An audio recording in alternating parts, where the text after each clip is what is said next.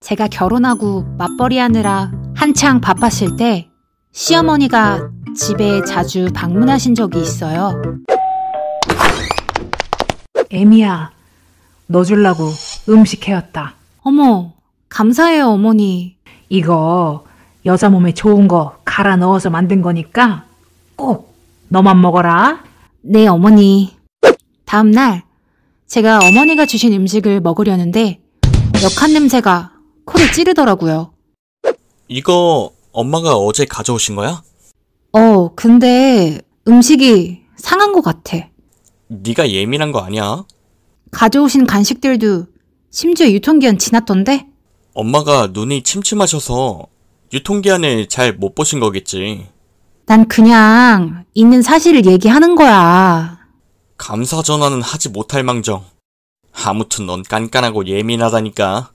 절 유별난 사람 취급하는 남편에게 화가 나서 저도 오기가 생겼어요. 그래 좋아. 감사 전화 할 테니까 여기 어머니 음식들 네 혼자 다 먹어. 알았어. 남편도 절대 굽히지 않는 성격이라 그런지 어머니가 주신 음식을 일주일간 꾸역꾸역 먹더라고요. 어머니, 주신 음식 잘 먹고 있어요.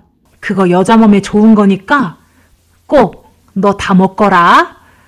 저 말고 아범이 좋다고 다 먹던걸요? 아니, 그걸 왜 먹여? 세 반찬을 해서 줘야지. 본인이 어머니 반찬이 굳이 좋다며 다 먹던데요? 너만 먹으라고 준 건데 아범을 왜 줘? 네가 다 먹었어야지. 세상 그렇게 화가 나신 어머니 모습은 처음 봤어요. 사실 전 그때 눈치챘어요. 어머님이 유통기한 지난 과자들이랑 상한 음식들을 알고도 일부러 갖고 오셨다는 걸요.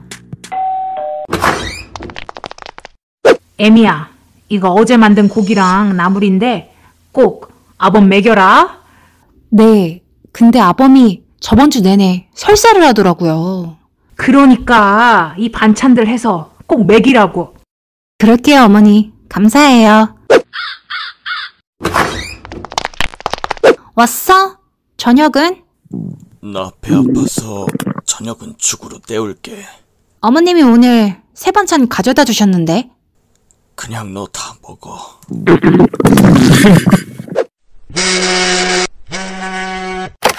아범 반찬 잘 해서 먹였니? 아니요. 설사를 너무 심하게 해서 안 먹는다길래 제가 다 먹었어요. 아니, 그걸 네가 왜 먹니? 아픈 사람을 먼저 먹였어야지. 죄송해요. 앞으론 잘 먹을게요. 근데 남편은 어머니 음식에 호되게 당한 뒤로 어째선지 어머니가 가져온 음식은 잘 먹지 않더라고요. 그리고 유통기한을 꼭 먼저 확인하는 버릇이 생겼어요. 어머니 음식이 최고라던 남편이었는데 말이죠.